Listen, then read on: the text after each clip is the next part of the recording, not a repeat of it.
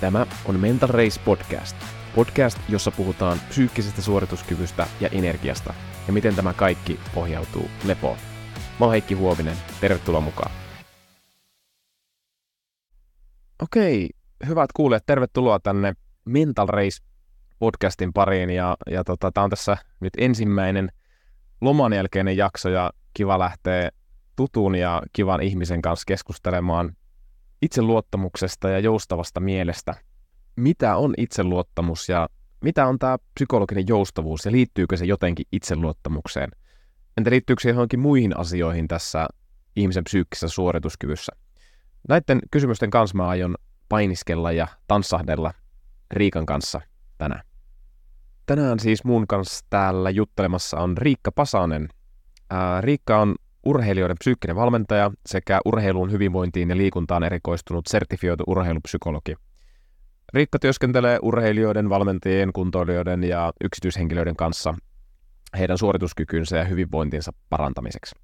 Riikan koulutus on siis sertifioitu urheilupsykologi, psykologian maisteri, liikuntatieteiden maisteri ja EMDR-terapian ykköstason koulutus löytyy myös tuolta psykologian puolelta. Eli tosi monipuolinen koulutus ja, ja kivasti poikkitieteellinen myös, että löytyy liikuntaa, fysiologiaa, valmennusta, psykologiaa, monenmoista. Rikka on toiminut siis monien eri yksilö- ja joukkueurheilijoiden kanssa ja myös tiimien kanssa.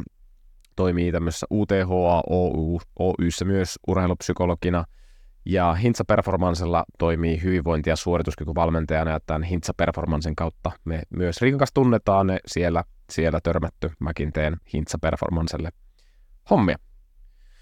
Lisäksi Riikka on siis tietokirjailija, eli tässä 2023 maaliskuussa hänellä on ilmestynyt Arto Pietikaisen kanssa kirja nimeltä Joustava mieli urheilussa. Tämä kirja on ihan loistava opas sulle, joka haluat oppia lisää psyykkisestä suorituskyvystä ja miten sitä harjoitellaan ihan itses kannalta, mutta jos toimit valmentajana, kasvattajana, opettajana, niin todella paljon harjoitteita löytyy tästä kirjasta psyykkisen suorituskyvyn parantamiseksi. Vielä Riikasta pitää sen verran sanoa, että mun mielestä Riikka on vähän niin kuin tämmöinen japanilainen sisustus, että siinä on kaikkea tarpeeksi, mutta ei mitään liikaa vähän niin kuin tuossa Joustava mieli kirjassakin, niin se kirjakin mun mielestä se on kirjoittajansa näköinen, että se etenee niin kuin juna ja siinä ei ole oikeastaan mitään liikaa ja siinä on kaikkea sopivasti ja kaikki perustuu tieteeseen ja, ja tieteeseen pohjautuvia harjoituksia sieltä löytyy sitten yllin kylli. Mutta aloitetaan Riikan kanssa keskustelua. Mä haluan aloittaa heti Riikka tässä, että mikä antaa sulle energiaa? Kiitos Heikki. E, ensinnäkin kiitos kattavasta esittelystä ja hienosti sait kaikki, mitä teen ammatillisesti tolleen niin kuin nopeasti avattua. Uh, mutta tuon sun kysymykseen, mikä antaa energiaa, niin uh, varmaan semmoinen niin asioiden tasapaino. Mä tunnistan itsessäni sitä, että mä kaipaan paljon aikaa olla yksin, mutta mulle antaa ihan hirveästi energiaa myös toiset ihmiset ja merkitykselliset kohtaamiset muiden ihmisten kanssa. Että näiden välillä pitää olla semmoinen hyvä balanssi. Sitten toisaalta mulla on hirveästi energiaa mun harrastukset, varsinkin liikunta, mutta siinäkin se balanssi on tärkeää, että tarvii myös sitä lepoa, tarvii unta todellakin. Ja tota, sopivasti niin kuin töitä, mä saan hirveästi energiaa mun töistä, mutta siinä kanssa se, että niitä ei saa olla liian niin kuin tykillä putkeen tai just, että tälleen niin kuin sanoitkin, että loman jälkeinen ensimmäinen podcast-äänitys sulla, niin mullakin nyt ensimmäinen työviikko takana, niin se, että siellä on sopivasti balanssia näiden kaikkien välillä, niin se on ehkä se paras resepti hyvää energiaa. Joo, tuosta jotenkin, mitä sä tuossa sanoit, niin se, mitä mä tunnen sua, Riikka, niin kuvaa tosi hyvin, että sä oot just tosi semmoinen mun mielestä tasapainoinen ihminen ja, ja tota, just tuossa ehkä kuvasit kaikkea, että se sun energia muodostuu tosi monesta asiasta ja musta se mielenkiintoinen asia, mitä sä sanoit, kun keskusteltiin lounaalla viime viikolla, niin oli se, että miten sä rakastat projekteja ja tämä kirjaprojekti oli semmoinen, että se oli tosi hienoa, kun pääsit uppoutuun siihen, niin haluatko kertoa jotain tosta niin sun persoonasta ja siitä uppoutumisesta ja energiasta? No joo, se kyllä myöskin menee siihen listaan, että mikä mulle antaa energiaa, just jos tulee joku tommonen asia, projekti, millä on vähän niin kuin selkeä semmoinen päämäärä, että tämä täytyy saada tehtyä tai tämä haluan saada tehtyä. Ja toi kirja nyt oli yksi iso, iso, iso projekti ja totta kai kun se vielä aihe oli vielä niin semmoinen mielenkiintoinen, mihin helposti pystyy uppoutumaan, niin kyllähän siinä sitten tulee helposti semmoisia flow kokemuksia ja ei maltaisi lopettaa ja kun johonkin aiheeseen uppoutuu, niin sit siitä haluaa tietää vaan niin kaiken lisää, niin se on kyllä todella innostavaa myöskin. Ja semmoinen niin kuin, kun innostuu jostakin ja tajuu, että hei, että tämmöisen asian voi tehdä, oli se kirja tai joku muu pienempi asia, niin, niin, niin on se aika siisti tunne. Joo, okei. Okay. No, mitä sä ajattelet, kun sä oot kirjoittanut joustavan mielikirjan ja, ja tota, onko sulla ollut itsellä jotain semmoisia tarinoita, että mä en vaikka koskaan voisi kirjoittaa kirjaa? Tai onko sulla jotain semmoisia esteitä, semmoisia jäykkiä ajatuksia sun omassa mielessä, mitkä, mitkä saattaa olla semmoisia esteitä myös tämmöisten tosi hienojen asioiden itsensä toteuttamisen tiellä, niin kuin sulle nyt tämä kirjan kirjoittaminen on ollut ihan semmoinen loistava tapa ilmaista itseä ja, ja tutkia jotain kiinnostavaa ja kommunikoida siitä muille. Niin onko jotain, ootko huomannut jotain tarinoita itsessäsi, mitkä saattaa estää ehkä semmoista joustavaa mieltä ja, ja semmoista positiivista tavoitteiden seuraamista? No ehkä nyt kun tuosta kirjaprojektista puhutaan, niin tulee tällainen sieltä alkuajolta ajatus mieleen, että enhän nyt minä voi laittaa kenellekään Arto Pietikäiselle sähköpostia ja ehdottaa mm. tällaista asiaa, että siinä tuli selkeä sellainen oman itsensä vähättelysuhteessa sitten Artoon, kenen kanssa tämä kirja kirjoitettiin, niin sen kanssa joutui työskentelemään hetken, että rohkaistui laittamaan sitä viestiä ja ehdottamaan tämmöistä yhteistyötä, mutta Arto oli varsin joustava omissa ajatuksissaan ja lähti tämmöiseen hänellekin uudenlaiseen yhteistyöhön mukaan. Joo, joo, loistavaa. Jotenkin mä halusin kysyä ton, koska joskus musta tuntuu, että kun mä teen tätä valmennusta ja ää, ihmisillä saattaa olla kuva meistä valmentajista ja psyykkistä valmentajista varsinkin semmoinen kuva, että me ollaan jotenkin superihmisiä, mutta kuitenkin me ollaan ihan semmoisia tavallisia, tosi tavallisia ihmisiä, koetaan erilaisia tunteita, joskus sitä riittämättömyyttä, niin kuin tuossa sanoit, että miten minä mukaan voisin tämmöistä tehdä, ja se on vaan osa tätä ihmisyyttä, että et, et niin kuin, ää, kohdataan erilaisia haastavia ajatuksia, haastavia tunteita ja sitten koitetaan, koitetaan tässä niin kuin elämässä mennä eteenpäin kuitenkin. Niin, kyllä. Joo, kaikki me struglaillaan monenlaisten asioiden kanssa. Kyllä, just näin. Tota, hei, jos lähdettäisiin tuohon niin itseluottamukseen seuraavaksi, ja mitäs, mitäs on itseluottamus? Miten sä määrittelisit itseluottamus? Itseluottamus on kykyä itsensä, kyky äh, niin kuin sellaista luottamusta omaan itsensä, luottamusta omiin taitoihin, luottamusta siihen, että voi onnistua itselleen tärkeissä asioissa. Joo. Okei. Okay.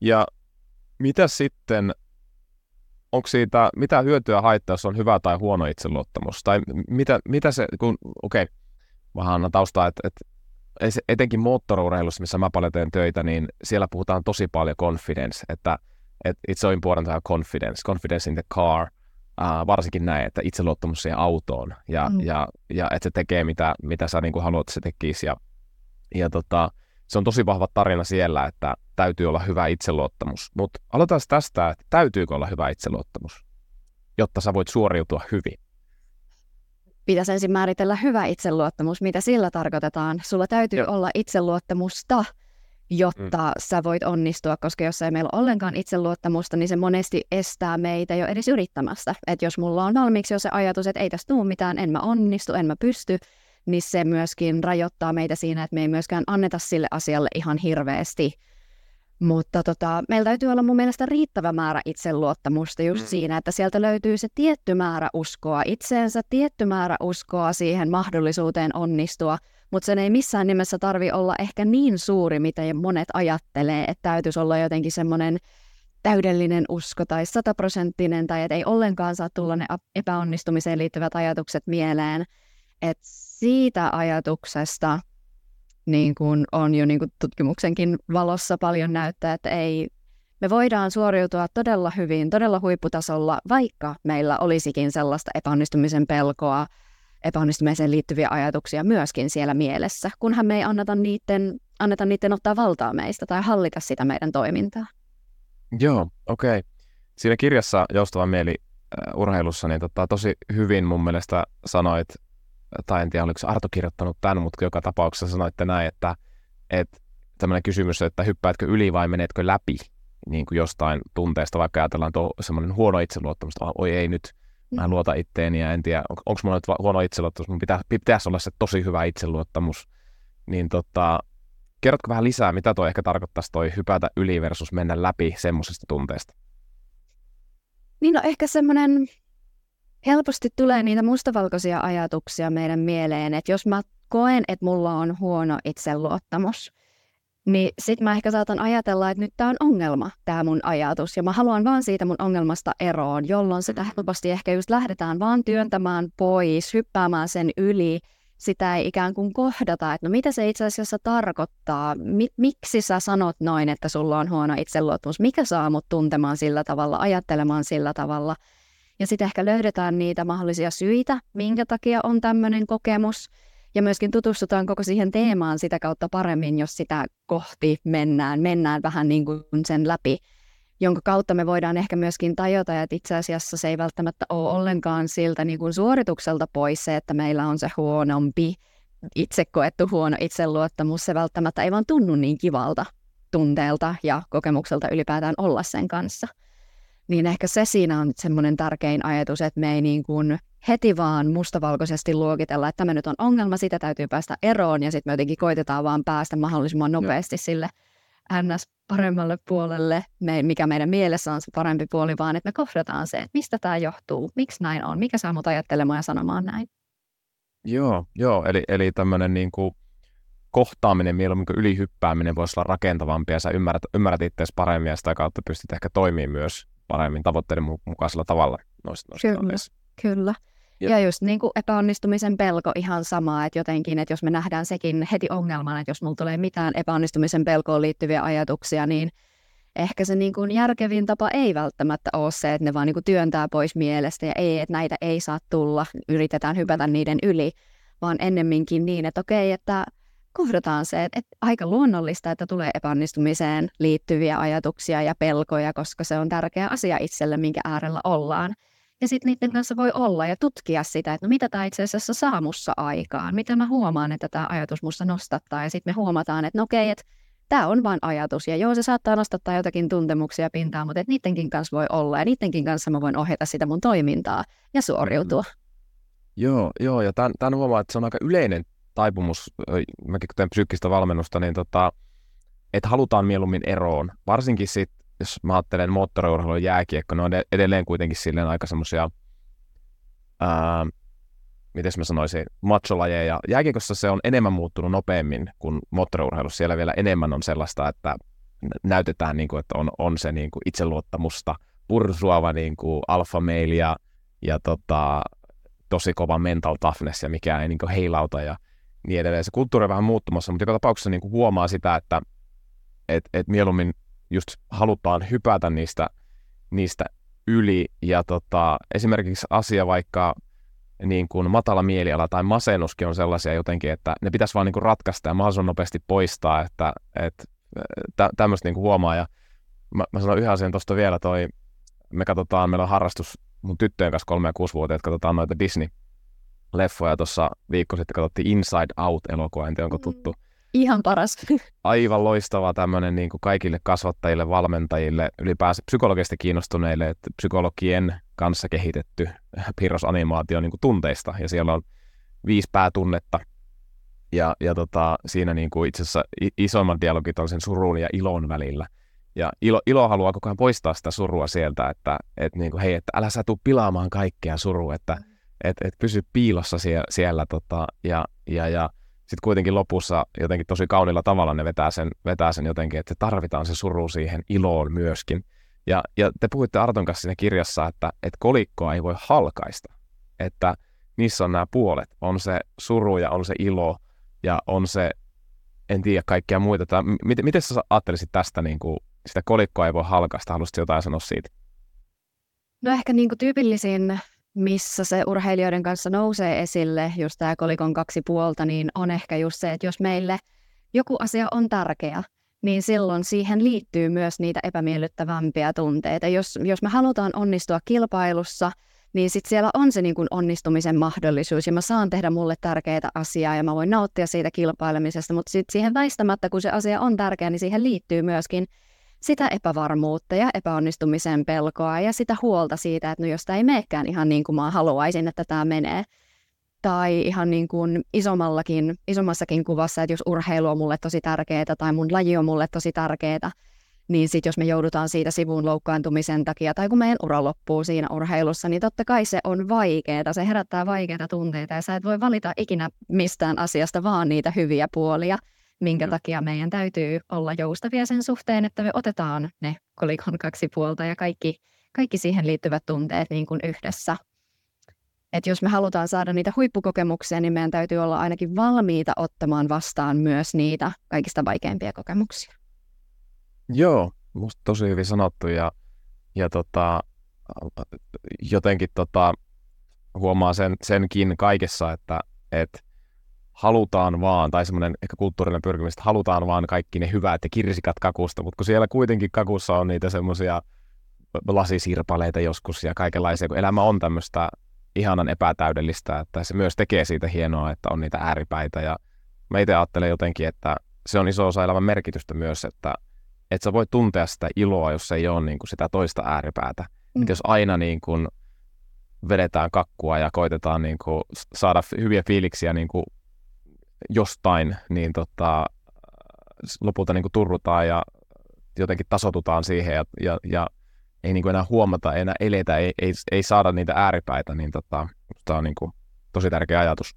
Mm, kyllä ehkä nyt vaan ajatuksena tulee itsellä vielä sekin mieleen, että ehkä ne ääripäähetket liittyy, just jos nyt urheilua miettii, niin sinne kisatilanteisiin, että siellähän on se niin kuin suuri onnistumisen mahdollisuus, epäonnistumisen mahdollisuus, siellä ehkä ne isoimmat ääripäät, mutta kyllähän niin kuin tärkeintä urheilijalle on osata nauttia siitä niin kuin kaikesta, mitä tapahtuu niiden ääripäähetkien välillä. että siitä vaan niin kuin perusduunista, treenaamisesta, että se sieltä löydät ne hyvät fiilikset. Ja totta kai sinnekin liittyy niitä myös huonoja kokemuksia, mutta jotenkin just se niin kuin matka ja se ihan niin kuin perusarki, niin että jos siitä ei silleen saa hyviä fiiliksiä ja siitä osaa nauttia, niin sit ei me voida myöskään mennä vaan vähän niin kuin ne ääripääfiilikset silmä, niin kuin mielessä. Aivan, joo. Että se on, se on aika raskasta, jos on vaan se yksi he, huippuhetki Juuri vuodessa, näin. tai puhumattakaan se on olympiaurheilija, että joka neljäs vuosi niin, just se. huippuhetki, se on aika vaikeaa, mutta kuvaisitko vähän enemmän sitä, musta sä kirjassa jälleen kerran oli itsemääräämisteorian kautta mun mielestä avasit sitä matkan merkitystä. Niin tota, mä en tiedä, haluaisitko sitä avata vähän, että mistä palasista ehkä muodostuu tyypillisesti meillä ihmisillä semmoinen merkityksellinen matka? Uh, iso kysymys. Mistä palasista koostuu tyypillisesti merkityksellinen matka? Uh, no lähinnä siinä niin kuin toki kun toi meidän kirja pohjautuu hyväksymis- ja omistautumisterapiaan ja siinä tosi tosi yhtenä tärkeänä isona teemana on tämä niin kuin tietoinen läsnäolo, että me ollaan läsnä ihan niin kuin jokapäiväisessä asiassa, jokaisessa hetkessä, missä me ollaan, niin me hukataan aika paljon siitä meidän jokapäiväisestä elämästä, jos me ollaan koko ajan ajatuksissamme jo jossakin päämäärässä, mikä me halutaan saavuttaa tai mikä on siellä edessä tai oli se sitten päämäärä tai asia, mikä stressaa siellä tulevaisuudessa, mutta just se, että meidän on tosi tärkeää meidän henkisen hyvinvoinnin kannalta osata olla vaan niin kuin tässä ja mm-hmm. sit monesti se niin kuin matka, mitä me tehdään, niin siitä se suurimmaksi osaksi on se tässä hetkessä oleminen, mistä meidän arkipääasiassa koostuu, niin ehkä se merkity- merkityksellisyys tulee siitä, että me osataan olla läsnä siinä, mitä me tehdään, läsnä meidän arjessa, läsnä meidän tär- meille tärkeiden ihmisten seurassa ja heidän kanssa, läsnä siinä, mitä me tehdään, ettei ehkä vaan niinku kuljeta semmoisessa sumussa tai että mieli on siellä tulevassa, mutta keho koittaa rämpiä täällä nykyisyydessä mm. eteenpäin. Aivan, aivan. Ja se, sen huomaa kyllä itsestäkin, että jos on tosi paljon menneisyydestä tai tulevaisuudessa, niin se voi tosi raskasta. Ja, ja mm. huomaa just omissa asiakkaissa, sen huomaa, jos toinen on niin kuin ajatuksissaan. Ja ne on niitä herkullisia hetkiä valmentajana, kun huomaat, että, että hei mä huomaan nyt, että sä oot jossain muualla. Että sen voi huomata. Ää, ja, no. ja, tota, ja, ja kun sä sanot sen sille toiselle, niin toinen voi tavallaan havahtua. Totta, sitä, on, huo, sitä ei aina niin kuin itse huomaa, että mä oon just siellä tulevaisuudessa mm. tai mä oon siellä mennä. Sitä ei aina itse huomaa. Ja ei niin. mä ajattelen, että se on mahtava lahja, jos joku huomaa mussa, vaimo aika hyvä tässä, että Heikki, missä sä oot. Ja tota, ja, ja se on hyvä lahja sille, että joo totta, että mä oon jossain ihan muualla. Ja, ja tota, tämä on yksi mun valmentamisen kulmakivi kanssa, että, että koittaa huomata, missä se ihminen on. Ja, ja jos ajatellaan harjoittelua, niin se fokus siihen hetkeen on yksi olennainen osa siinä onnistumisessa, että on, on tämä ajatus niin kuin 10 000 tuntia ja sitten susta tulee huippu, mutta vähemmälläkin tunnella pääsee huipputulokseen, jos sä olet todella läsnä ja keskityt siihen, mm. mitä sä oot siinä tekemässä. Sä ymmärrät, mitä sä teet, miksi sä teet ja, ja, ja mitä sä oot siellä oikeasti tekemässä, niin tota, se on se iso, iso juttu siinä. Mutta onko sulla jotain muuta tästä läsnäolosta? Koska joskus se on vähän sellainen abstrakti käsitekin, että et onko sulla tullut jotain sellaista omaa jäsennystä siihen, että mitä se niinku oikeasti tarkoittaa, se läsnäolo? No mun mielessä läsnäolo liittyy tosi vahvasti sellaiseen ns-tarkkailijarooliin, mikä meistä kaikista löytyy, että kun me päästään mielessämme semmoiseen tarkkailijarooliin, niin mä paremmin huomaan, mitä ajatuksia mulla mielessä on, just että missä se mun mieli on ajallisesti. Mä huomaan erilaisia mun kehon tuntemuksia, mun tunteita mahdollisesti, mitä on siinä hetkessä läsnä. Mä pystyn, jos mä haluan, niin mä voin suunnata mun keskittymisen myös sieltä niin kuin sisäisestä maailmasta ulkoiseen maailmaan ja huomata, että mitä mä näen, mit, mitä tässä tilassa on muuta, missä mä tällä hetkellä on, mitä mun ympäristö kertoo mulle. Niin ihan vaan se läsnäolo on myöskin sellaista asioiden huomaamista yksinkertaisuudessaan, että me ei niin kuin heti vaikkapa ne meidän ajatukset jotenkin vie meitä mukanaan tai meidän ei tarvi jotenkin tarttua niihin tai meidän ei mm. tarvi olla sellaisessa ollenkaan edes arvostelevassa mielentilassa, että onko tämä nyt hyvä vai huono, että musta tuntuu tältä tai hyvä vai huono ajatus, vaan mä hyvin vaan niin kuin neutraalisti ja hyväksyvästi koitan vaan huomata erilaisia asioita, niin Joo. siitä siinä on paljon kyse. Ja sittenhän, niin kuin sanoit tuosta harjoittelusta, että kun me ollaan läsnä, niin sitten me ehkä niin kuin paremmin pystytään keskittymään siihen, saamaan siitä harjoituksesta paljon irti, mutta läsnäolo toisaalta auttaa siinäkin, että jos mä huomaan, että vitsi, että nyt mulla kehossa ei vaikka tunnu niin hyvältä, mitä ehkä kuuluisi tai ei tunnu ihan mm. normaalilta, niin me osataan myös tehdä tarvittavia muutoksia siinä meidän harjoittelussa. Että ehkä mä jätän väliin tai kevennän tai mietin vähintäänkin, että mistä tämä mun olo johtuu niin sit se vaan niin kun, se antaa meille niin paljon enemmän informaatiota, kun me osataan olla läsnä, jota me voidaan sitten hyödyntää niin, että me osataan kulkea sinne oikeaan suuntaan. Joo, joo. Tämmöinen no pain, no gain on aika yleinen ajatus urheilun viitekehyksessä ja, ja tota, siinä ei aina löydy joustavuutta ja itse asiassa itsellekin muodostui, mä loin mun jääkiekköleuraa pitkälti niin kuin fyysisen kompetenssin kautta, siis voiman ja nopeuden kautta ja siihen kuuluu niin tosi kova harjoittelu ja, ja kipu, ja, ja jossain määrin sitä kivusta muodostuu myös assosiaatio, että se on hyvä, että se on tavallaan, kun sulla on kipua, sä edistyt. Ja, mm. se, ja, ja tota, sitten siinä ei aina niin ole sitä joustavuutta, että koska on kipua ja on kipua. Eli on kipua, joka kertoo sulle, että lopeta, ja on kipua, joka sun, josta sun pitää, ää, jota kohti sun pitää mennä, ja, ja olla sen kanssa, ja, ja joka on vaikkapa voimakkaat maitohapot lihaksissa, mutta sitten jos, jos sulla on niinku, sattuu selkää, selkänikaimiin, sattuu polviin, niin se voi olla kipu, joka on informaatiota, joka kertoo sulle, että nyt pitää muuttaa toimintaa. Ja, ja sitten sit tämmöinen niinku, nuoruudessa just tämmöinen jäykkä mieli, mikä sitten mulla oli, niin teki tosi tyhmiä juttuja monesti. Vei, vei itseään niin ihmisenä urheilijana taaksepäin, kun, kun ei ollut läsnä tällä tavalla, kun sä kerrot ää, siitä informaatiossa tarkkailijana että mitä se keho ja mitä se mieli kertoo. Oletko kohdannut samantyyppisiä urheilijaesimerkkejä? Joo, kyllä se valitettavan monessa lajissa edelleenkin ihannoidaan just sellaiset, että pusketaan vaan menemään, painetaan, vaikka tuntuisi pahalta, just sitä niin kuin ikään kuin ei pysähdytä kunnioittamaan sitä just sitä kipua, mitä oikeasti täytyisi kunnioittaa ja minkä merkki on se, että hei, että nyt olisi syytä syytä keventää tai syytä pohtia tätä harjoittelua vähintäänkin uusiksi. Että ei jotenkin osata erotella sitä, että just minkä läpi kannattaa mennä ja minkä kohdalla pysä, kannattaa pysähtyä ja miettiä, että miten tästä eteenpäin. Ja jotenkin se on myös tosi tosi tyypillistä ihmisille, että meille on aina helpompaa vaan niin kuin toimia. Että me ajatellaan, että mä oon mä vien asioita eteenpäin, mä saavutan asioita, kun mä teen asioita, kun mä painan just näiden kaikkien fiilisten läpi ja kivun läpi ja näin Joo. poispäin. Vaikka tosi monesti se kaikista fiksuin asia, mikä sua veisi eniten eteenpäin, olisi tekemättä jättäminen, eli just Joo. pysähtyäkin tai ei mennä sinne treeneihin tai just toi kuunnella sitä omaa kehoa, kun se oikeasti sanoo, että nyt kannattaa himmata. Joo, joo.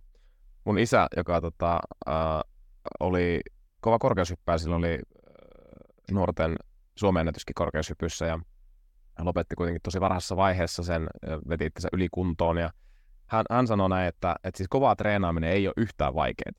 Et, et, ja mä oon itse kyllä huomannut sen ihan saman asian, että se lepääminen on yleensä se vaikeampi, se ää, niin kuin olennaisten signaalien, vaikkapa sen vääränlaisen kivun kuuleminen ja sitten jonkun asian pysäyttäminen, se tuntuu olevan niin kuin paljon vaikeampaa ää, kuin sitten se, että pusketaan tosi kovaa urheiluviitekehyksessä. Varsinkin jos sussa on paljon tällaista kilpailijaa, sus on suorittajaa, Joo. sä identifioidut vahvasti urheilijaksi, niin kyllä ne on silloin helposti just niistä korostuvia piirteitä, että treenataan kovaa ja siinä ei anneta periksi, että se on vähän niin kuin just se helppo osuus sitä, mutta sitten kun pitäisikin vähän niin kuin joustaa siinä treeniohjelmassa tai vähän muuttaa niitä omia suunnitelmia, niin se on monelle se hankala paikka. Joo, ja musta jotenkin luki sitä kirjaa ja, ja tota, tämä niin kun, psykologisen joustavuuden käsite tuli itselle niin kuin jo aikaisemmin tosi tärkeäksi, kun mä kävin tuon ACT-kurssin mun urheilupsykologian maisteri opintojen aikana. Eli, eli tota, tämä niinku no pain, no gain ajatus on joskus niinku tosi hyvä ja adaptiivinen ja toimiva, mutta sit, sitten just, että se ei ole kaikissa konteksteissa. Tämä on tämä vaikeus just, että ää, ja, ja minkälainen ihmismieli on, että helpommin niin kun mennään sillä yhdellä säännöllä, koska se säästää energiaa, että okei, okay, no pain, no gain on hyvä, niin kuin aina, mutta sitten sit, sit kuitenkaan se ei ole, se ei toimi kaikissa, kaikissa tilanteissa, niin tota, tämä on musta niin kuin se yksi olennaisimpia asioita tässä niin kuin sun kirjassa ja just tässä koko ACT, uh, Acceptance Commitment Therapy ajattelussa, että et kontekstit muuttuu, sinäkin muutut ja parempi, että, että niin kuin tunnistat sen niissä tilanteissa, mikä on olennaista, eikä vaan mennä vanhoilla säännöillä. Vai miten sä ajattelit? Siis ehdottomasti noin. Ja toi tekee siitä just sen, että miksi se on välillä myös niin tosi hankalaa. Joo, että totta jo. kai niin kun ihminen on sen verran simppeli otus, että helppohan meidän on vaan löytää joku yksi periaate tai yksi sääntö ja sitten kaikkiin tilanteisiin vaan soveltaa sitä samaa. Silloin ei välttämättä saada niitä parhaita tuloksia, mutta se on jotenkin simppeli. Se helpottaa paljon sellaista päätöksentekoa. Että joustavan mielen käyttö siellä ihan arkisissa valintatilanteissa ja just eri konteksteissa, niin kyllähän se vaatii aina sitä niin kuin just pohdintaa ja täytyy meidän niin kuin käyttää meidän aivoja ja kognitiivista kapasiteettia siihen, että me just jokaisessa tilanteessa löydetään se oikea valinta, koska se ei aina ole se sama tilanteesta ja. riippumatta. Niinpä, just näin. Okei, me ollaan nyt tuossa palloteltu niin kuin itseluottamusta ja sitten tätä psykologista joustavuutta, niin voitaisiin avata, tai jos sä voisit avata sitä psykologista joustavuutta vielä enemmän, että mikä se oikein on niin kuin kokonaisuutena? Kokonaisuutena mä hahmotan sen kolmen ison teeman kautta. Että psykologinen joustavuus, siihen liittyy se, että me tiedetään, mitkä on meille tärkeitä asioita, että me ollaan tietoisia omista arvoistamme. Ja mä osaan myöskin välillä katsoa kriittisesti omaa toimintaani niiden mun arvojen valossa, että elänkö mä niiden mun arvojeni mukaisesti, näkyykö mulla arjessa ja elämäni valintatilanteissa ne asiat, mitkä oikeasti mulle on tärkeitä. Että se on se yksi asia, että jos me ei olla joko tietoisia meille tärkeistä asioista tai me ei eletä niiden mukaisesti, niin aika hankala meidän on A, elää itsemmennäköistä elämää ja B, olla tyytyväisiä meidän elämään. Että tämä on, tämä on iso osa. Sitten siihen liittyy just tämä läsnäolo, että me pystytään olemaan tietoisesti läsnä um, siinä hetkessä, missä me ollaan. No me jo siitä puhuttiinkin just, että miten se auttaa tekemään niitä fiksuja valintoja Joo. Uh, kaikissa eri tilanteissa. Ja sitten toisaalta um, just ehkä niinku se semmoinen viimeinen elementti, tämmöinen avoimuus eri asioille, avoimuus myös niille vaikeammin vastaan otettaville asioille, että mä pystyisin hyväksymään uh, eri tilanteet, mitä mä elämässäni kohtaan, mä pystyn hyväksymään myös vaikeat ajatukset, vaikeat tunteet, olemaan niiden kanssa, mä en just automaattisesti mustavalkoisesti luokittele niitä vaan asioiksi, mistä täytyy päästä eroon, tai että mä en halua Joo. kokea näitä, tai no, sä mainitsit jopa niistä niin kuin masennusoireista tai niinkin hankalista kokemuksista, että nekin olisi syytä kohdata totta kai niin kuin omien voimavarojen puitteissa, mutta kuitenkin, että niistäkään ei vaan niin kuin automaattisesti, no niin, että nyt tämä on ongelma tästä eroon, vaan että me lähdetään Joo. hyväksyvästi, avoimesti tarkastelemaan, että mistä tässä on kyse ja että miksi mulla on tämmöisiä tuntemuksia. Sitä kautta niin kuin opitaan itsestämme enemmän ja löydetään niitä keinoja päästä eteenpäin. Aivan. Eli mennään avoimesti kohti ja ollen läsnä sen asian kanssa, mitä mennään kohti. Joo. Avo- ollaan avoimesti läsnä, jotenkin nämä niin kuin liittyy toisiin, ja Kyllä. sitten toimitaan arvojen mukaisesti siinä tilanteessa. Jep. Sen, Jep. sen jälkeen, kun ollaan niin kuin menty avoimesti ja kohdattu läsnä olemasti se asia, niin, ja sitten sit, tota, mitkä ne arvot ja niiden mukaan tehdyt mm. päätökset olisi sen informaation perusteella, mitä sä saat siinä tilanteessa, niin tässä on sellainen tietynlainen käyttäytymiskaava jotenkin mm. Kyllä, nimenomaan. Ja se on niin tyypillistä, että nimenomaan ne hankalaksi koetut ajatukset, hankalaksi koetut tunteet estää meitä toimimasta niiden meidän arvojen mukaisesti. Ja sitten kun me sitä harjoitellaan, että hei, itse asiassa mä pystyn näidenkin hankalien ajatusten, hankalien tunteiden kanssa toimimaan silleen, kun mä haluan toimia, niin se on se juttu. Joo, niinpä, niinpä. Okei, tota, miten sä voisit näitä sitten, kun siinä teidän kirjassa niin on aivan älyttömästi just harjoituksia, ja tota noin, niin olisi ihan hauskaa keskustella, että miten sä voisit näitä arvoja ja sitten tätä läsnäoloa ja tätä avoimuutta, niin miten sä voisit niitä niin kuin harjoitella ja kehittää. Ja ennen kuin sä vastaat siihen, niin ehkä haluaisin nostaa tuon psyykkisen harjoittelun esille, koska joskus tuntuu siltä, että psyykkisen harjoittelun ja tämmöiseen resilienssiin ja mielen vahvuuteen liittyy paljon semmoisia markkinalupauksia ja ehkä, ehkä semmoisia todellisuudesta irrallaan olevia uskomuksia. Eli, eli saatetaan joskus ajatella, että, että kun sä vaikkapa luet jonkun ää, hienon ajatuksen tai kirjan, niin sitten sä voit olla psyykkisesti vahva tai, mm. tai, tai ää, meet jonkun kurun juttu sille ja sit susta tulee vahva. Ja, ja tota, mutta miten sä kuvaisit itse tätä, kun sulla on kuitenkin tosi vankasti tieteeseen pohjautuva tapa tehdä psyykkistä valmennusta, niin, niin miten me oikeasti opitaan näitä psyykkisiä taitoja tulla psyykkisesti vahvemmaksi ja, ja hyvinvoivemmaksi? Mm. No, olen, mikä on olennaisinta? Mikä on olennaisinta siinä? Ö, olennaisinta ja yksinkertainen vastaus on kokemuksen kautta. Et se niin kun, toki se lähtee sieltä niin kun, motivaatiosta oppia aiheesta lisää, jolloin me saadaan tietoa – jolloin se seuraava jo ehkä hankalampi steppi on se, että meidän täytyy soveltaa sitä tietoa omalla kohdallamme. Että kaikki tietokaan ei ihan niin kuin suoraan päde kaikissa tilanteissa ja kaikkiin ja ihan jokaiselle, vaan että sitten jos mä löydän jotain mielenkiintoisen kuulosta, niin sitten mä lähden miettimään, että no voisiko tämä olla niin kuin hyödyksi itselleni. Ja sitten kun mä oon vähän niin kuin siinä ajatteluprosessin vaiheessa, niin sitten mun täytyisi vaan lähteä just testaamaan sitä, harjoittelemaan sitä, kokeilemaan sitä – ensin voi olla semmoinen ihan vaan niin kuin rauhallinen harjoitustilanne, että sä et tee yhtään mitään muuta kuin pysähyt miettimään jotakin asiaa tai just pysähyt olemaan siinä hetkessä, vaikkapa ihan läsnäolon harjoittelu. Että se voi olla hyvin semmoinen ärsyken vapaa hetki. Sitten kun se alkaa luonnistua, niin sitten sä voit jossain ihan tavallisessa arjen tilanteessa alkaa harjoittelemaan edelleen vaikkapa sitä läsnäoloa, että jos sä keskustelet kaverin kanssa, niin sitten sä oikein niin kuin panostat siihen, että nyt mä pyrin huomaamaan, jos mulla ajatus harhautuu jonnekin muualle ja palautan sen takaisin tähän meidän keskusteluun. Että tuommoisessa jossain arjen tilanteessa ja sitten kun sä huomaat, että okei, tämäkin harjoittelu alkaa mennä ihan hyvin, niin sitten sitä voi alkaa hyödyntämään enemmän enemmän siellä oikeasti painetilanteissa, kun se on tosi hankalaa ottaa se taito käyttöön, mutta jos sitä on harjoitellut ensin tälleen portaittain, niin sitten se voi olla mahdollista siellä jossakin, en mä tiedä, työhaastattelussa tai kilpailutilanteessa tai muussa vastaavassa, että nyt sielläkin pystyy olemaan läsnä. Joo, aivan. Kaiken pohjalla motivaatio, joka luo sitten sen halun ja innon oppia sitten sitä asiaa ja sitten kokemuksen kautta niin kuin se lopulta juurtuu suhun se joku toiminta, joku erilainen toiminta, miten, miten sä oot tähän asti toiminut ja, ja siitä seuraa se psyykkinen vahvuus. Kyllä, Jotain tuollaista kuulin, mitä sanoit. Ja, jep, ja ehkä just siihen, niin kun, että kun me kokeillaan ö, vaikkapa nyt sit sitä, että pyrimme olemaan enemmän läsnä jossakin tilanteessa ja sitten me huomataan, mitä siitä tapahtuu, jos me saadaan ja huomataan semmoinen positiivinen palaute, että hei, että nyt toi kannatti, tuosta oli hyötyä, niin se on just sit se edelleen ruokkiva kokemus siitä, että okei, että on tässä jotain perää. Joo, tulee sitten positiivinen luuppi, luuppi siitä, että itseään kehittää, ke, niin kuin kasvattava tai itseään toteuttava profeetia siinä. Kyllä.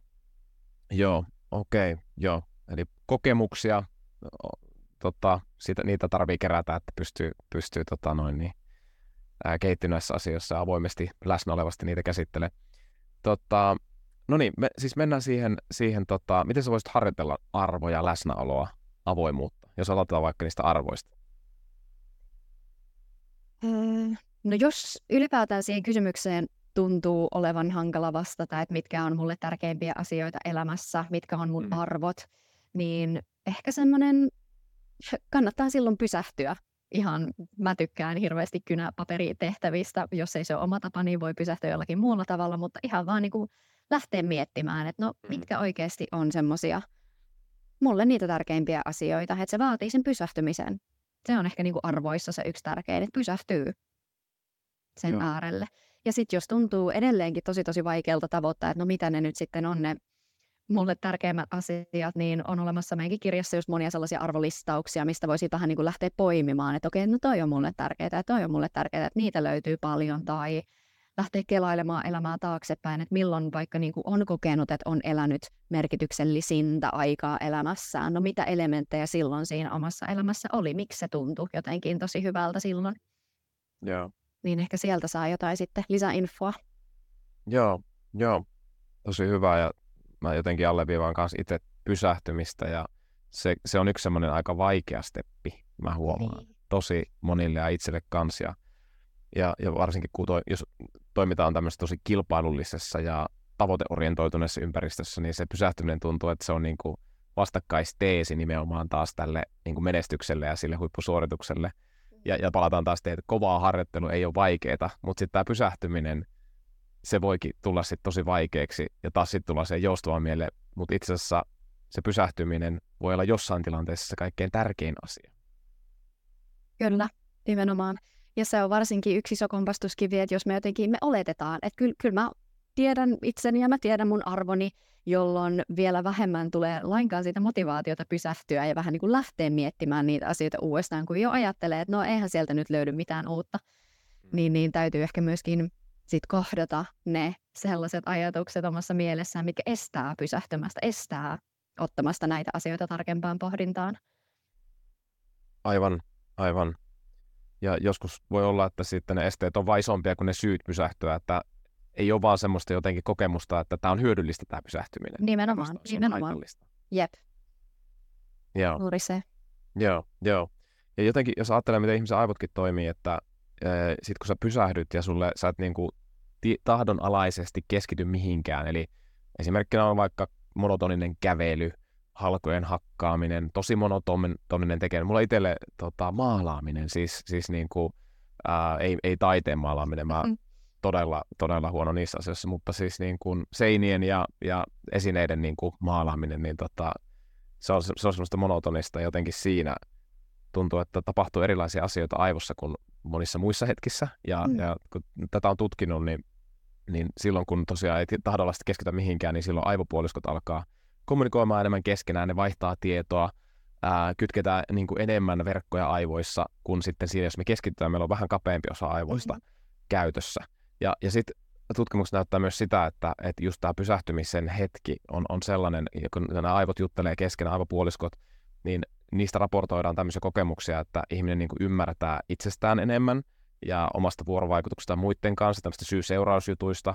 Että et jotenkin tämä tämmöinen pysähtyminen on tämmöinen niin kuin sense-making aika, että mitä kaikkea on tapahtunut, miksi, ää, mikä mun toimijuus siellä on, mistä syystä mitäkin on tapahtunut. Tietenkin me tiedetään, että uni on toinen tämmöinen, mikä sitten niin kuin, varsinkin REM-uni, mikä niin kuin, ää, jäsentää ää, meidän ajatuksia ja meidän suhdetta muihin.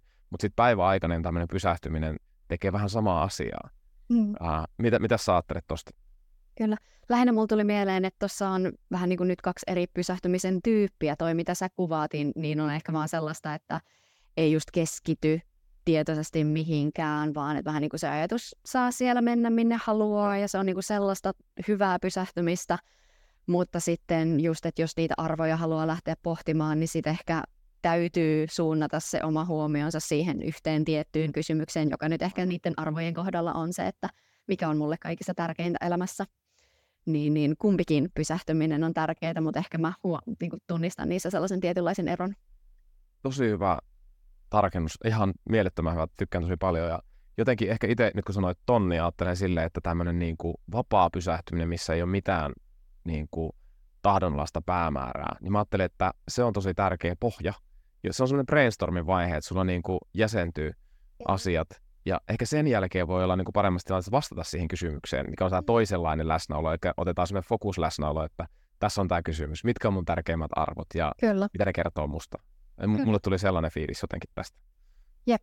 Ja ehkä niin kuin mulla tuli taas sitten että sama toisinpäin, että kun sä oot ensin pysähtynyt tietoisesti niiden arvojen kanssa, ja sehän on myös tosi kuluttavaa, ei ne ole helpoja kysymyksiä, jos ei niitä ole ikinä aikaisemmin pohtinut, että se voi olla niin kuin tosi tosi niin kuin kognitiivisesti kuluttavaa vastata niin isoihin kysymyksiin. Ja, ja sit kun sä annat sille sun aivoille vähän sellaista vapautta ja tilaa Joo, vaan niin kuin olla, niin sitten ne voi taas niin kuin jäsentyä ja tulla uusia ajatuksia. Se vähän niin kuin se ajatus jatkua ilman, että sä tietoisesti mm. ohjaat sitä mihinkään suuntaan.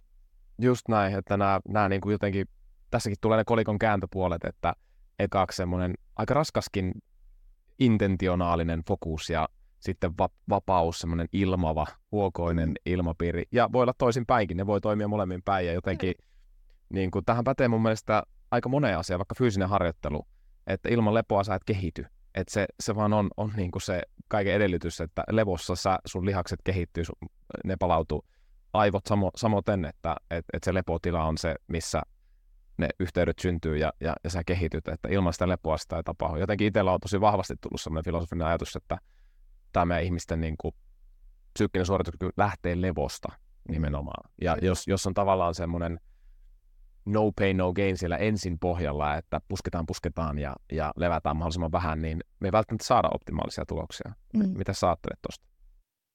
Joo, ehdottomasti ihan samaa mieltä, että um, No vaikkapa just se, mitä puhuttiin aikaisemmin, että miten tärkeää se läsnäolo on, mutta onhan meidän tosi vaikea pystyä olemaan läsnä, jos meillä ei ole sellainen palautunut olo ihan niin kuin sieltä mm, niin kuin hyvästä olosta lähtien, että me ollaan saatu riittävästi unta, että meillä ylipäätään on voimavaroja olla tässä hetkessä, koska meidän mielelle on niin tosi tyypillistä, vaan just mennä minne se haluaa ja monesti se haluaa mennä jostain syystä menneeseen tai tulevaan tai olla jossain muualla kuin tässä hetkessä tai mm. hakeutua sinne negatiivisiin asioihin ja jos meillä on kuormitusta päällä, niin se entistä helpommin hakeutuu sinne muualle kuin tähän hetkeen ja sinne negatiivisempiin asioihin ja ja. joo, kyllä lepo on kaiken lähtökohta. Joo, okei. Okay. Kiitos tästä maksetusta mainoksesta. tota, äh, läsnäolo sitten seuraavaa, että miten sitä voisi harjoitella?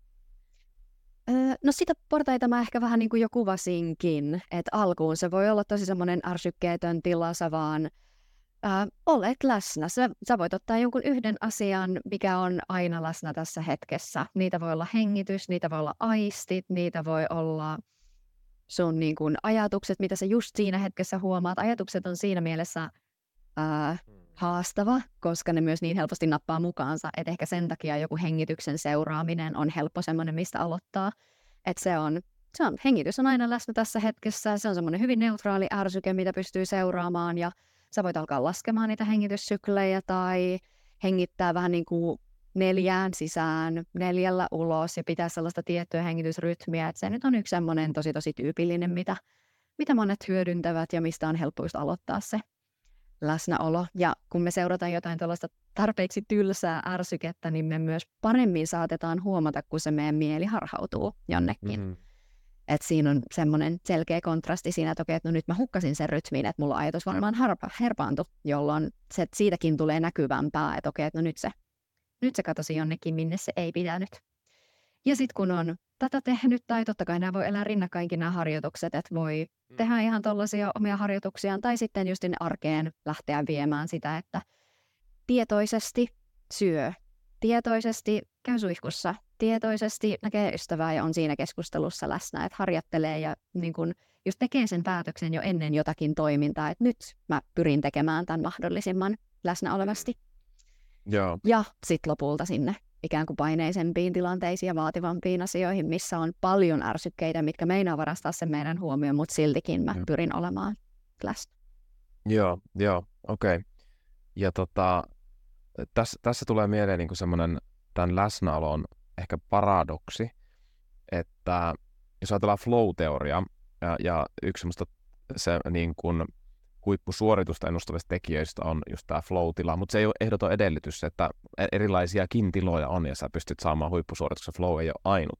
Mutta sitten flowhun liittyy sitten tämmöinen niin kuin tosi jännä elementti, että sä unohat itsesi ja kaikki kokemukset, ja, ja tavallaan se on sellainen niin kuin, ää, tila, jossa tuntuu, että se effortti on kevyt, ää, ja se on tosi automaatio ja automaatiotasolla, ja jotenkin tosi ego jää tosi paljon sivuun, että, että jossain määrin se kuulostaa jopa siltä, että siinä ei ole niin minkäänlaista läsnäoloa minkään kanssa, siinä vaan ollaan, siinä niin jotenkin fuusioidutaan sen tekemisen kanssa.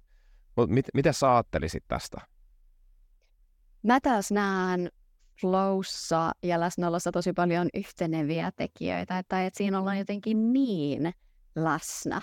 Ja ehkä niin kuin minkä takia mä koen ja ajattelen ja mitä tutkimuksetkin sanoo, että miksi se flow-tila auttaa niin hyvin vaikkapa siinä hyvään urheilusuoritukseen, on just se, että siinä unohdetaan se vähän niin kuin lopputuloksen ajatteleminen.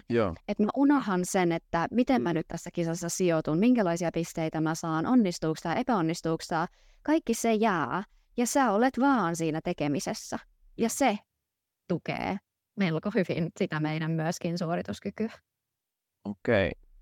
Onko jotain muuta läsnäolosta ja sen harjoittelusta?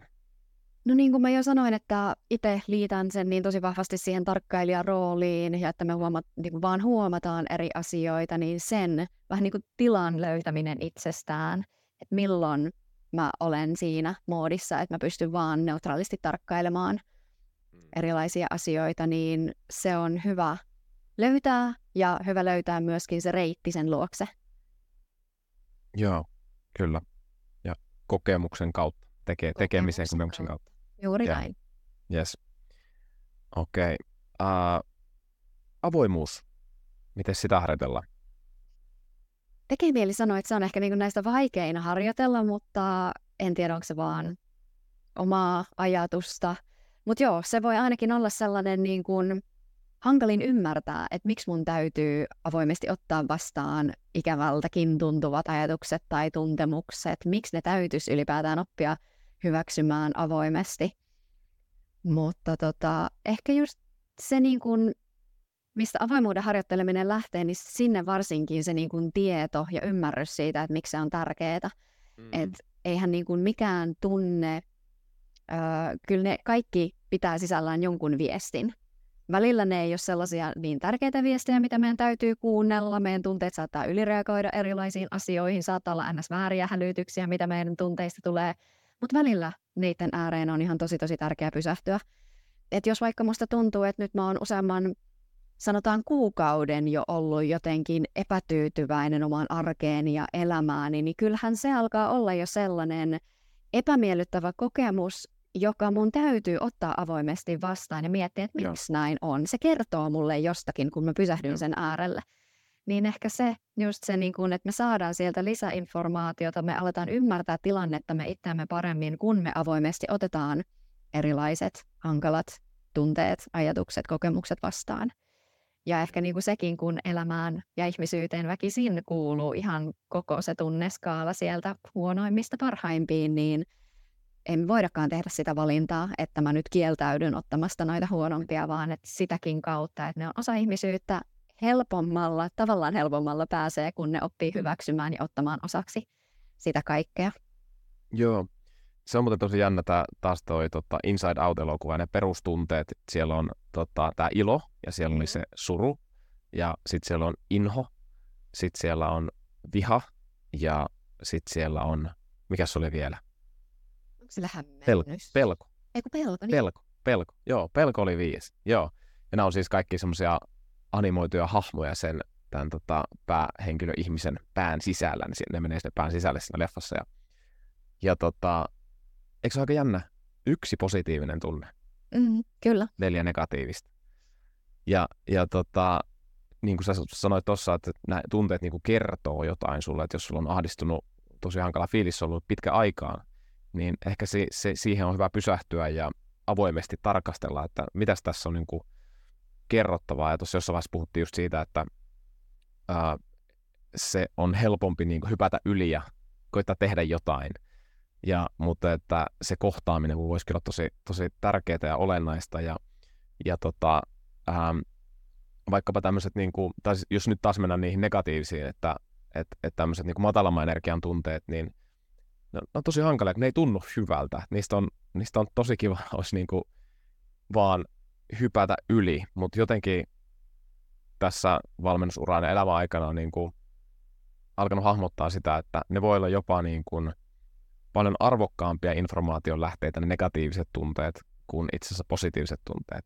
Että positiiviset tunteet on niin kuin kiva nauttia, kun niitä tulee ja, ja ratsastaa niillä, mutta sitten jos on paljon nega- tai, tai, tai negatiiviset tunteet, niin, niin pysähtyä etenkin niiden äärelle ja katsoa, että mitä niillä olisi niin kuin opettaa.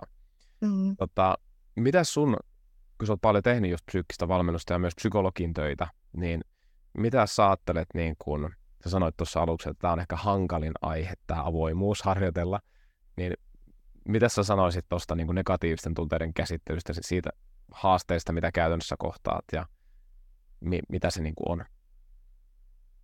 Ai niin kuin, tarkennatko kysymystä? Joo, joo eli, eli tota, sun, sun niin psyykkisessä valmennuksessa tai, tai psykologin työssäkin, niin tota, minkälaisiin problematiikkoihin sä oot kohdannut? Sä kerroitkin tuossa, että se on niin kuin haastavaa tämä avoimuus ja tunteiden kanssa, niin tota, mitä ne haasteet sitten on niin kuin olleet? Um, ja tosi monenlaisia, hankala lähteä mistään tietystä avaamaan, mutta ehkä, no, jos palataan sinne meidän keskustelun alkuvaiheisiin ja itseluottamukseen, niin ehkä se nyt on semmoinen tyypillinen teema, minkä kanssa moni urheilija tulee vastaanotolle, että just, että he haluaisi päästä eroon siitä epäonnistumisen pelosta, he haluaisi päästä eroon siitä epävarmuuden tunteesta. Ja no voi olla, että he on jo vaikkapa niin kuin koko urheiluuransa niin kuin usean vuoden tai jopa vuosikymmenen ajan kamppailut niiden asioiden kanssa ja he on tunnistanut jo sen, että nämä niin kuin epävarmuuden tunteet ja epäonnistumisen pelon tunteet, ne ei vaan niin kuin lähde mihinkään. Ja sitten ehkä niin kuin siinä vaiheessa, kun ollaan vastaanotolla, niin voidaan pysähtyä sen äärelle, että okei, että sä oot huomannut, että niitä niin kuin on ollut aina. Asiat, mitä sä oot koittanut tehdä niille, ei ole tuottanut tulosta, eli niiden poistyöntäminen, se, että niitä ei haluta kohdata, halutaan vaan hypätä niiden yli. Että et nämä ei ole niin kuin toiminut tähänkään mennessä, että vähän niin kuin siinä semmoinen radikaali ajatus, että no mitä jos niin kuin vaan hyväksyy, että niitä on. Joo. Että se kuluttaa tosi paljon energiaa, kun me koitetaan päästä jostain sellaisesta eroon, mistä me ei voida päästä eroon. Mm. Että vaan niin tunnistaa sen ihmisyyden olemuksen, että niitä on väkisinkin. Taas tämä kolikon kaksi puolta.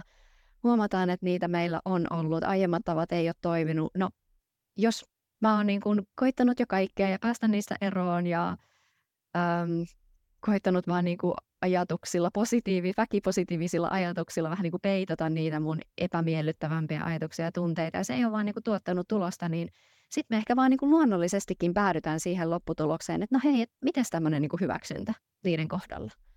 Joo, joo, aivan. Ja on semmoinen niin kuin paradoksi, kontrollin paradoksi, että tuossa keississä, mitä sanoit itseluottamuksesta, aina yrittänyt kontrolloida sitä, että ää, niin kuin, ää, että saisin pois, kontrolloitua pois tämän huonon itseluottamuksen ja, ja sit, sitten kun tota, hyväksyy sen olemassaolo, että on tämmöisiä negatiivisia ja haastavia ajatuksia, että ne on siellä, niin itse asiassa sä saat hallintaa enemmän sen kautta, sen hyväksymisen kautta, kuin sen kautta, että sä yrität hirveästi hallita sitä. Kyllä, nimenomaan. Joo. Jep, ja, tai sillä tavalla, että ei anneta meidän ajatuksille niin paljon valtaa, ottaa Joo. sitä valtaa pois sieltä meidän ajatuksilta, valtaa enemmän sinne meidän teoille. Miten mä haluan vaan toimia tässä tilanteessa nyt näiden ajatusten kanssa, mitä mulla on. Joo, mä kuulin yhden tämmöisen hienon ajatuksen, että ajatukset on vain mielipiteitä. Mm. Ja joskus ne on ihan hyviä ja tota, joskus ne ei ole. Et, et, Kyllä. Et, musta kirjassa jotenkin kivasti kanssa sanoitte, että et, et niin kuin, ähm, miten se oli, mun pitää kaivaa se täältä. Äh, että et se mieli on niin kuin, se yrittää auttaa. Eli, eli niin, tavallaan, että se, se ei ole niin kuin mikään vihollinen, että sitä ei tarvitse niin nyrkkeillä alas tai ko- koittaa heittää niin kuin niskaperseotteella ulos sieltä aivojen sisältä, vaan, vaan tota, se yrittää auttaa, mutta että se on niinku rajallinen jotenkin se mielen kyky ää, objektiivisesti neuvoa. Kyllä. Nimenomaan, joo. Mieli ja meidän aivot haluaa vaan niin kuin, että me pysytään turvassa ja että me selviydytään tästä elämästä.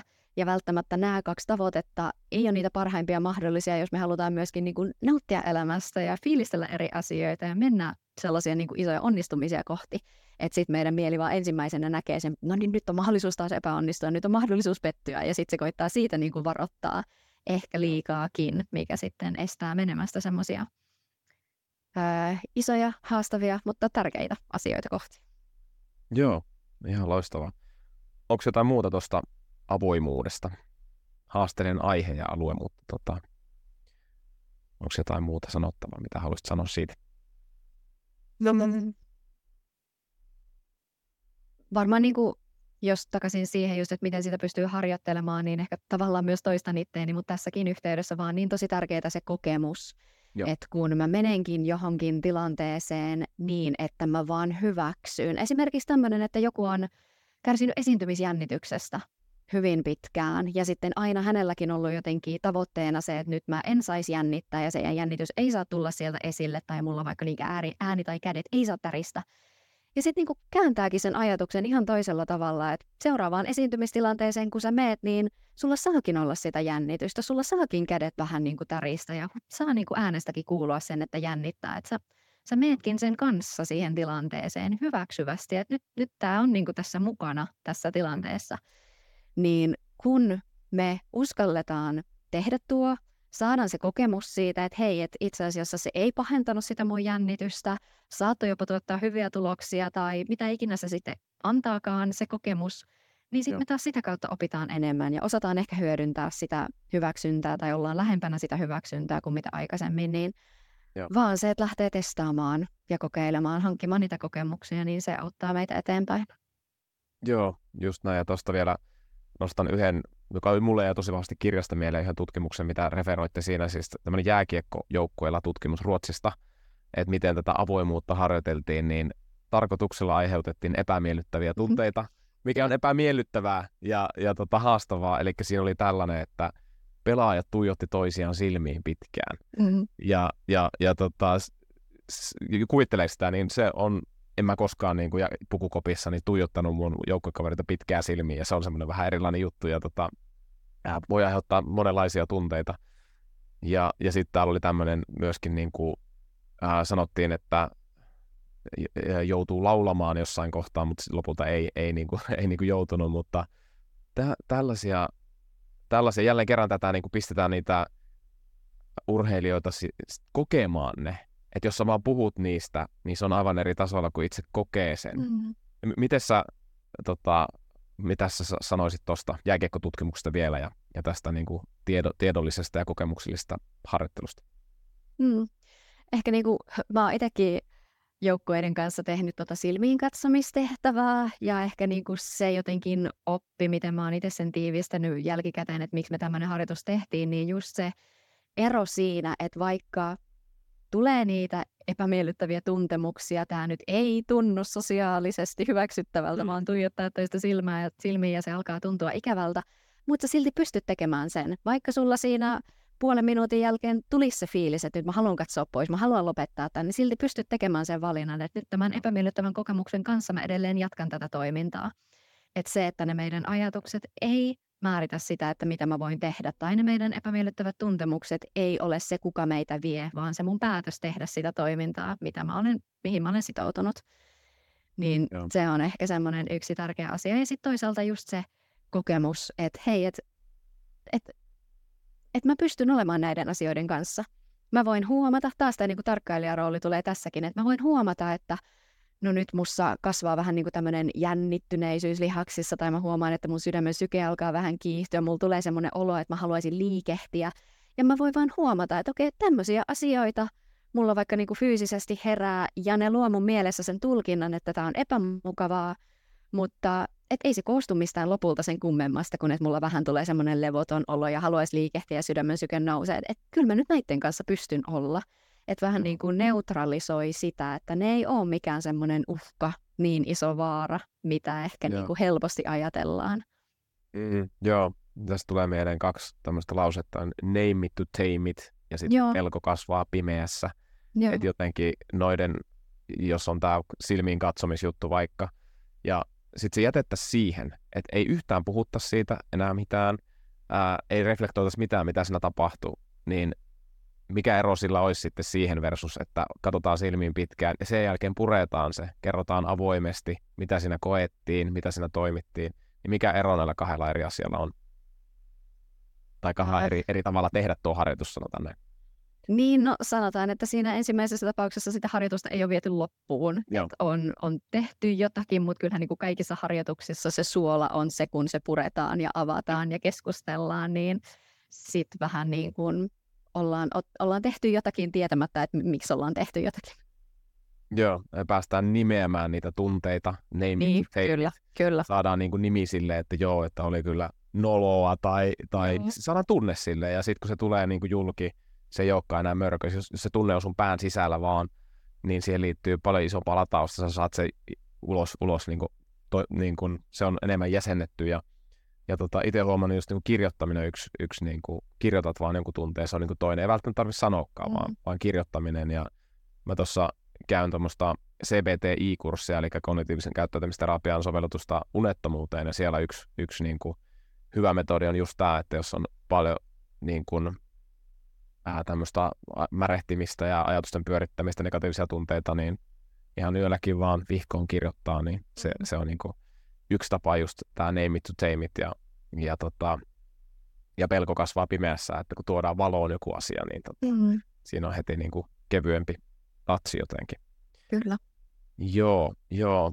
Ja tota, mä oon kuullut jääkie- entisen jääkiekkoilijana just monenlaisia erilaisia harjoituksia tämmöistä häpeän kohtaamisesta ja kokemuksellisesta, että aika tyypillinen aika monissa niin kuin Suomessa on ollut, että et, et, ää, tehdään tämmöistä improvisaationäyttelyä, mennään niin kuin teatterilavalle, siellä saattaa olla joku fasilitoimissa joku näyttelijä, ja tämmöisiä on niin kuin, mä oon kuullut joissain joukkoissa ollaan, ollaan tehty, ja sitten laulaminen on yksi myös, mm. ja nämä on niin kuin jänniä, että siellä on niin kuin tehty jo semmoisena aikana, jolloin, jolloin ehkä tämä urheilupsykologia, siis sanotaan 90-luvulla, ei tätä tämmöistä joustavaa ajatusta ei vielä silloin ollut niin paljon, mutta tämmöisiä asioiden kohtaamiseen ja, ja kokemuksellisen harjoittelun elementtiä sitä on, on, on jo osattu tuo, tuoda niin kuin ainakin tuossa 90-luvulla, ää, ainakin noissa jääkiekkopiireissä. Kyllä, joo. Jotkut asiat on ollut hyviä, mitä ollaan tehty 90-luvulla ja osa sitten taas not so much. Juuri näin, juuri näin. Että se, semmoinen sanotaan, että se jälkibriefaus on ollut aika paljon huonompia ja se avoimuus, avoimuus on ollut pienempää, että se on Kyllä. ollut yksi semmoinen iso juttu, mikä on tässä muuttunut. Joo, okei. Tosi hyvä. Eli arvot, läsnäolo, avoimuus, niistä muodostuu psykologinen joustavuus siis. Ja tota, onko jotain tosi tärkeää, mitä me ei tänään vielä sitten puhuttu, niin, niin tota, mitä haluaisit sanoa tästä itseluottamuksesta, psyykkisestä joustavuudesta?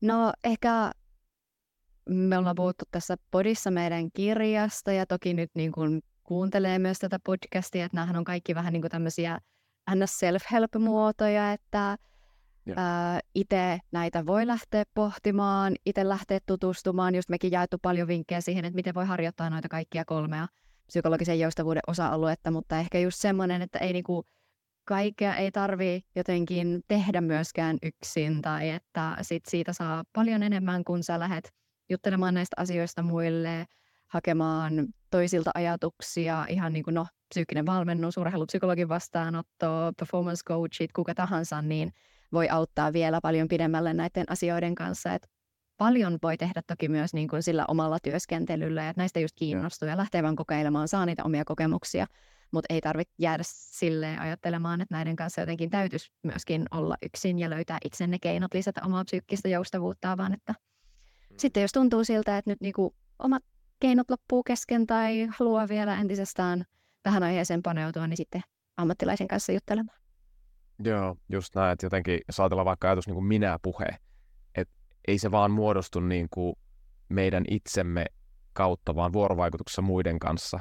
että et jos palataan takaisin, että ajatukset on mielipide, niin ne ajatukset on muodostuneet, mitä sä oot puhunut isäs ja äitis kanssa ja, tai sun kasvattajien kanssa ja sun koulutovereiden, opettajien, valmentajien, joukkuekavereiden. Siellä on niinku järjetön määrä niinku sanoja, mitä sulle on sanottu ja sitten mitä sä oot alkanut itsekin mahdollisesti toistaan ja, ja sitten ne siellä pyörii sun mielessä ja me muodostetaan sitä meidän mielen maisemaa niin kuin vuorovaikutuksessa toisiimme ja, ja joskus se mieli on oikeassa, joskus ei. Ja sitten jos halutaan niin kuin saada ää, si, niin kuin tarkempaa, avoimempaa, läsnä olevampaa suhtautumista siihen mieleen ja niihin ajatuksiin, niin sitten ammattilaisen kanssa työskentely, mitä tuossa sanoit, niin voi olla niin kuin tosi hyvä tapa sitten niin kuin, joo, auttaa sua niin kuin elämään hyvää elämää suoriutumaan paremmin. Mm, kyllä. Ja jostain, siis, jostain syystä siinä vaan on tosi iso ero, että ajatteletko sä omassa mielessäsi asioita vai joudutko sä ihan pukemaan ne sanoiksi jopa vielä niin, että joku toinen ne kuuntelee. Että se on hämmentävää, miten monesti vastaanotollakin sen huomaa, että kun vaan ihminen itse sanottaa jonkun asian, niin hän itse saman tien oivaltaa, että vitsi, että miten mm. hassulta toi kuulostaakaan, tai mikä niinku ikinä siihen syntyy heti tosi erilainen suhde siihen, mitä hän just sanoi. Vaikka hän olisi pyöritellyt sitä samaa asiaa mielessään ties kuinka kauan aikaa, niin auki puhuminen tai kirjoittaminen varmaan ajaa samaa asiaa osittain sekin, niin kannattaa hyödyntää puheenvoimaa. Mm, niinpä, niin kuin mitä me ollaan tänään taas tehty. Ja tota, oikeastaan mä haluan tässä se kiittää sua, että tämä on puheen voima tässä, että mä pääsen ääneen ajattelemaan ajatuksia sun kanssa, ja sä pääset ääneen ajattelemaan mun kanssa. Ja tota, ää, oli tosi kiva jutskailla tässä sunkaan nyt tämä reilu tunti, mitä juteltiin, ja uskon, että paljon arvokkaita ajatuksia kuulijoille myös. Kyllä, iso kiitos myös mun puolesta. Oli huippua jutella sun kanssa, Heikki. Yes, loistavaa. Kiitos Riikka. Toivottavasti pidit tästä jaksosta ja sait antoisia hetkiä ja oppeja sun elämään.